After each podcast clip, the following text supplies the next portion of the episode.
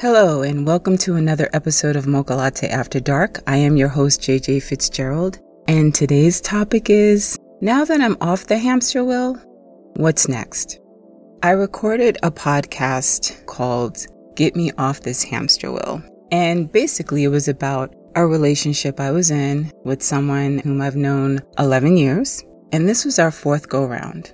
He was doing all the boyfriend things. I was doing all the girlfriend things, but he wouldn't give me a title. Then, after I basically said I wanted to be platonic friends, and I asked him again what we are or were, he said we were good friends. And that was heart wrenching for me. It was heartbreaking for me. So, I've been unraveling since that conversation.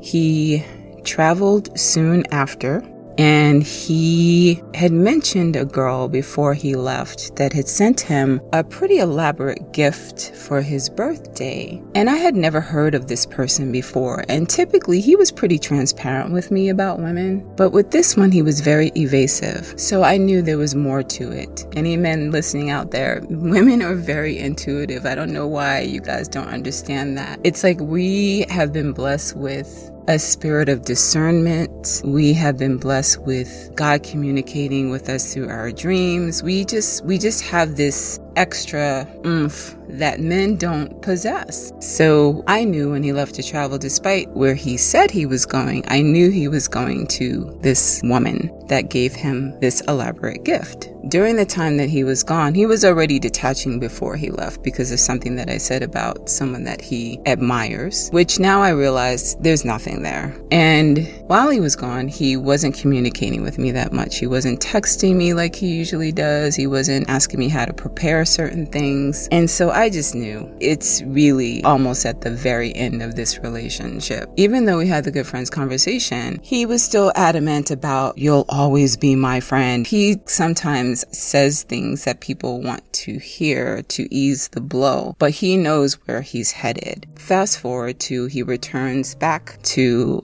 where we live he asked me to pick him up from the airport, which I did, but I could feel that disconnect. We were intimate, of course. I just knew that it would never be the same again with us. I asked him if he had been spending time with another woman, and he said he hadn't been. Fast forward to a few days ago, I went over to his house and he seemed genuinely happy to see me. Basically, I had blocked him everywhere because what happened is after he came back, he sent me a screenshot of a text exchange with one of his other best friends. They asked him, How are you in this place where this girl lives? I don't know if he sent that to me intentionally to hurt me or to let me know what's up. And so before I blocked him, I wrote, Good luck with Miss where she lives. So he replied to that message, but by that time I'd already blocked him. So I don't know what it said, but he said it said that she was his friend. And that's when I asked him if he had sex with her. Finally, he admitted he did. I asked him if he loved her, and he said no. I asked him if he loved me, and he said, I guess I could say so. I was devastated, naturally. I poured my heart out. I told him how much I loved him, and, you know, I said he didn't understand how much I loved him, and he's like, What do you mean I don't understand? And he couldn't deal with my emotion I cried about three or four times. It was too heavy for him because he is not a vulnerable person. The only time he has is when he and I first got back together and I was holding out. I didn't want to give him my heart again. So I had a huge wall up. I wasn't engaging with him physically. And then he was being very expressive, which sometimes makes me think, was that just game to get what he wanted? But I will say this I know at some point he loved me. And I feel like the two of us, we loved each other the best way we knew how. The kind of love that I give is very open, it's very pure, I'm very vulnerable, I'm very expressive, I'm very emotional at times, and sometimes I'm misunderstood, which is hurtful.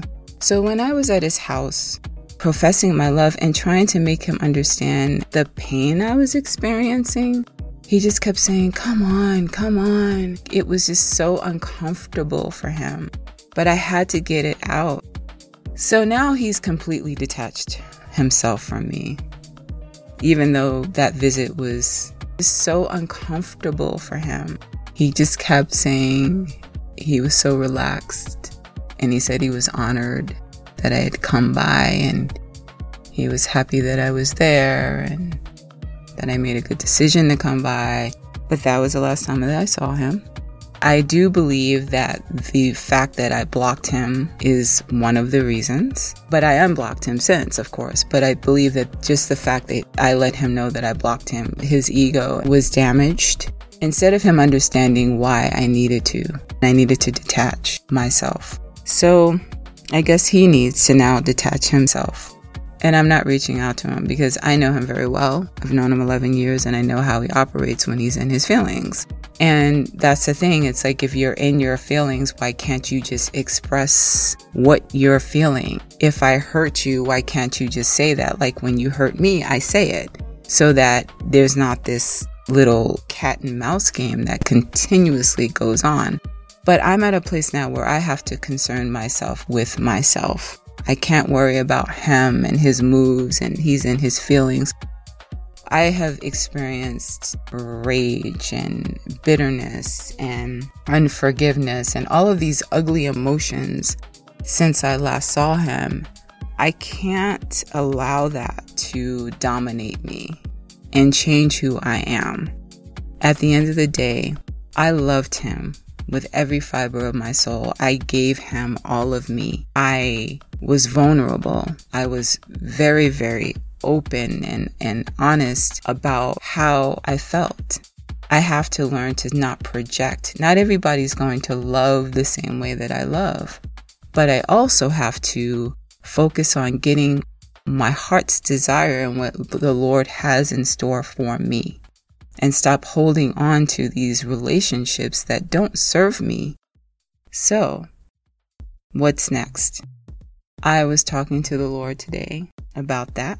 And I have had my moments, of course, like I said, these past few days where I've been very bitter and I've had all these negative emotions. And when I have those feelings, I typically start crying and I sometimes will just go to YouTube and interestingly enough, there's always my one of my favorite pastors with a sermon that is speaking directly to me. That's not a coincidence. That's not predictive programming. That is the Lord trying to communicate to me and comfort me during those times.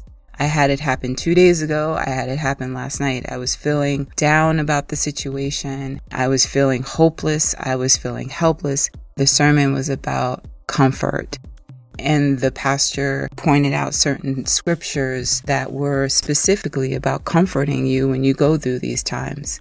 I'm grateful that I have been leaning more on the Holy Spirit and talking more to God and, and just trying to commune with Him more. And when I talk to God, I talk to God just like I'm talking right now. I'm very open with Him because He already knows what's on my heart. He already knows what's in my head. So why am I going to sit and pretend like everything's hunky dory when it's not? He knows the deal. So I was talking to Him today and I said, the next man that I desire, I want him to know God. I want him to have faith. I want him to be prayerful and I want him to be respectful. I want him to be honest. I want him to be faithful. I want him to get me. And when I say that, I mean understand me because I can be very misunderstood. And I think a lot of it is because the men that I have dated even though, yes, they're very established and they do very well and yada, yada, yada, they're not vibrating at the level that I'm vibrating, if that makes sense. So they don't understand my spirit. Our spirits are not in alignment with each other. When I am expressing myself it's I'm complaining or I'm taking things too seriously or I'm overreacting. It's it's always something negative. It's never I understand and I'm sorry for making you feel this way and it's never that. I want the next man to understand my spirit. I want our spirits to be aligned. It's interesting because I never said that before this podcast. It just came to me just now. And before I started this podcast, I did ask the Holy Spirit to speak through me. So thank you, Holy Spirit, for having me communicate that. I want us to be equally yoked. And I want someone who loves my children and my children love them and I love their children if they have children and their children love me. I want there to be that balance. I want them to be educated, of course. I'm very drawn to highly educated people. I want them to be fiscally responsible and have good credit. I want them to have a great relationship with their mom. And if their mom is deceased, I want them to have had a great relationship with their mom. I would ideally like someone who comes from a great relationship, who has witnessed an example of unconditional requited love and respect and honor. Because I didn't really have that example. My parents split up when I was seven years old. And yes, they got along, but I never saw them in the house together. Because even when they were together, they lived separately. My dad had his own house and my mom had her own house. So I never got to see how a couple lives together. I never had that example. I really would like someone who comes from that kind of environment so that they could lead me. Because sometimes I think because I haven't had that example, I do do things in relationships that may sabotage the situation.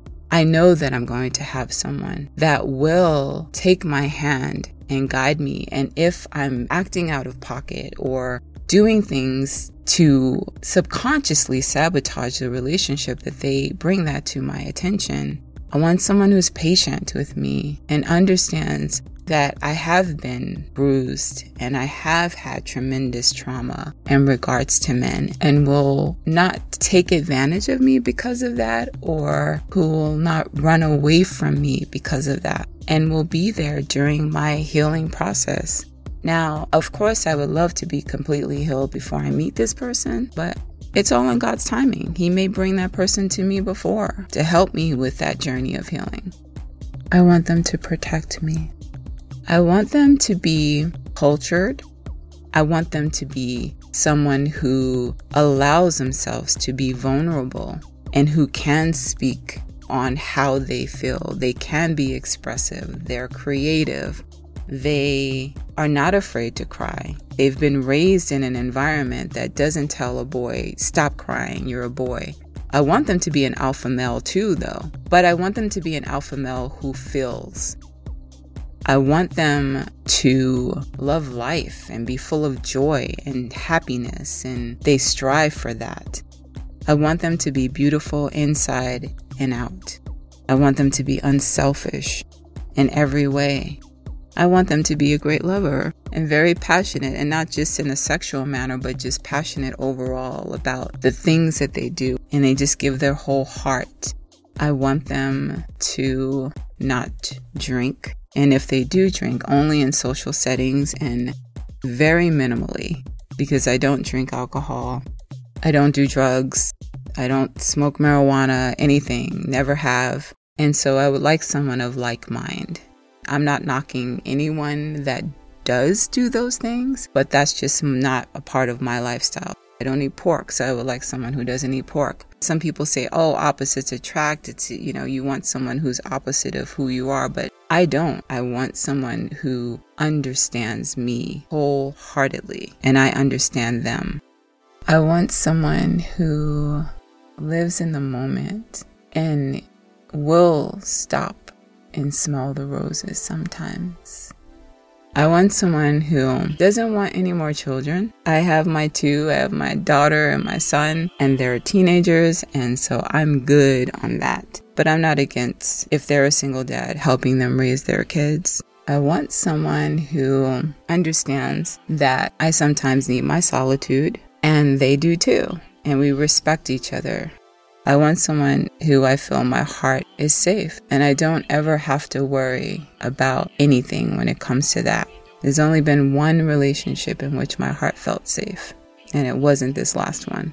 I want someone who is romantic and will give me tropical flowers just because, who will write me a poem or a letter I want someone who's affectionate because I am very affectionate when I'm in love. I just want to cuddle up with someone and when we're sleeping, we're all intertwined. I love that so much and hugging and kissing and just being in each other's space. It's so important to me. I want them to be a lover of love, like I am. I want someone who's attentive, someone who won't view me as an afterthought. And I understand people are busy. Like, of course, if I'm with someone and they have a crazy schedule, I'm not expecting them to text me every two seconds or whatever, but it would be nice to have someone that says, you know what, I have a moment to breathe right now. I just want you to know I'm thinking of you. I'm busy, but I'm thinking of you. Like little things like that go a long way with me. I just want them to have peace, peace of mind. I want someone who is communicative. That's important. I want someone who understands my passions, my creative passions, and supports me and encourages me. And I will do the same with him, whatever his passions are. That's a very important thing. I've been in relationships where I wasn't supported, or the person would just be like, oh, well, good luck with that, or but didn't really take an interest in the things that I was doing. I want a man who wants me, not needs me, wants me. Because I feel like when a man wants you or when a woman wants you, it's a big difference than when they need you. Because when someone needs you, after they don't need you anymore, they will dispose of you. And that's what I felt like in my last relationship. I want someone who loves to be silly and goofy and have a lot of fun and laugh because I love to laugh. And I have a very weird sense of humor, so it would be perfect if I could find someone who has my type of sense of humor and can we can play off of each other. I want them to know how to set boundaries so that they're not taken advantage of. I would like someone who likes to travel and has traveled. I want them to never take things or people for granted. I want them to savor those moments together. I would like someone who can make my life better and I can make his life better. All of the things that I'm asking for and I desire are things that I will do as well. I want someone who leans on the Holy Spirit to guide him. I want someone with whom we can sit in a quiet room and it doesn't feel awkward. It feels like love. Thank you for listening to another episode of Mocha Latte After Dark. I am your host, JJ Fitzgerald. And as always, be true.